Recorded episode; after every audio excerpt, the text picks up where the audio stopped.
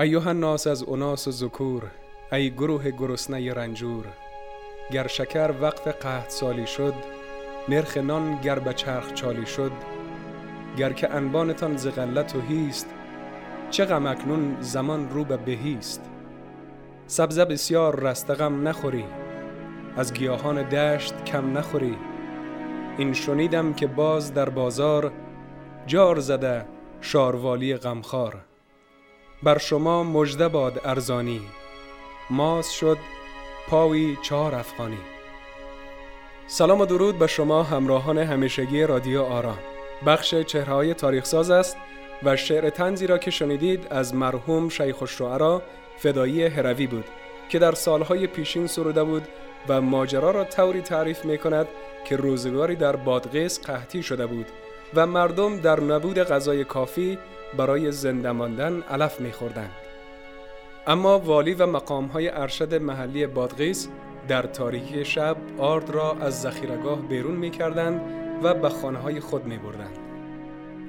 استاد فدایی جریان را در شعری تنز روایت می کند و شعر در روزنامه اتفاق اسلام هرات چاپ و روزنامه به کابل فرستاده می شود.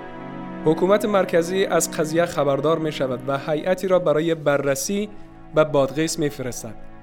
سرانجام فرمانده پلیس، مستوفی، رئیس زراعت و چند مقام ارشد محلی از وظایفشان برکنار می شوند. مرحوم براتلی فدایی هروی در سال 138 در شهر کهنه ولایت باستانی هرات چشم به جهان گشود. ایشان از پیشکسوتان شعر و ادب بودند.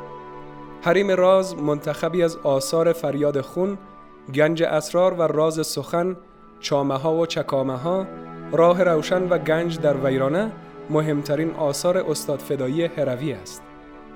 براتلی فدایی هروی در سرایش شعر مقاومت شهرت خاصی دارد و شعرهای او در سالهای جنگ با شوروی سابق طرفداران زیاد میان مردم و جبهه های نبرد داشته است.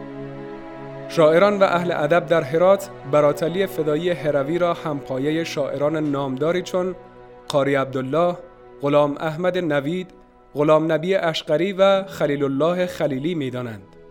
براتلی فدایی در کنار فعالیت فرهنگی در سالهای جنگ گروه نظامی را هم تأسیس کرد که بیشتر اعضای آن فرهنگیان و شاعران بودند. خود او نیز جنگ افزار به گرفت و در میدانهای نبرد در جنگ علیه شوروی سابق سهم گرفت. یک جهان سپاس و تشکر از همراهی شما تا برنامه دیگر و معرفی چهره دیگر خداوند یار و نگهدارتان باد.